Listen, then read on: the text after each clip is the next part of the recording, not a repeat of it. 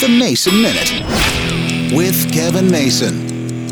For years, we've learned about the exploration of the North American continent. Of course, we all know Christopher Columbus didn't really find America, and that when the early settlers got here, the Native Americans were here. But then there were the parts of Florida that Ponce de Leon found, and rumor has it, the Vikings visited us through the Canadian provinces. Nobody knows what's really going on, but what's interesting is they think they have found Viking runes, not ruins, but runes, which is kind of like hieroglyphics, in Oklahoma. Yeah, people have been discussing this now for a bunch of years, but there is a series of rocks in Oklahoma, no longer near any water, that have what they thought could have been Egyptian hieroglyphics, Indian writing. They weren't sure what the writing was, but now they think it's Norse. They think it could be from the Vikings. Some say dating back to the year well, 1000. Of course, others are saying no, it probably comes around to the 1800s, but nobody knows for sure. But here's a rock in a small part of Oklahoma that could have been partially settled by Vikings. That just blows my mind. They say it's possible, but nobody knows for sure.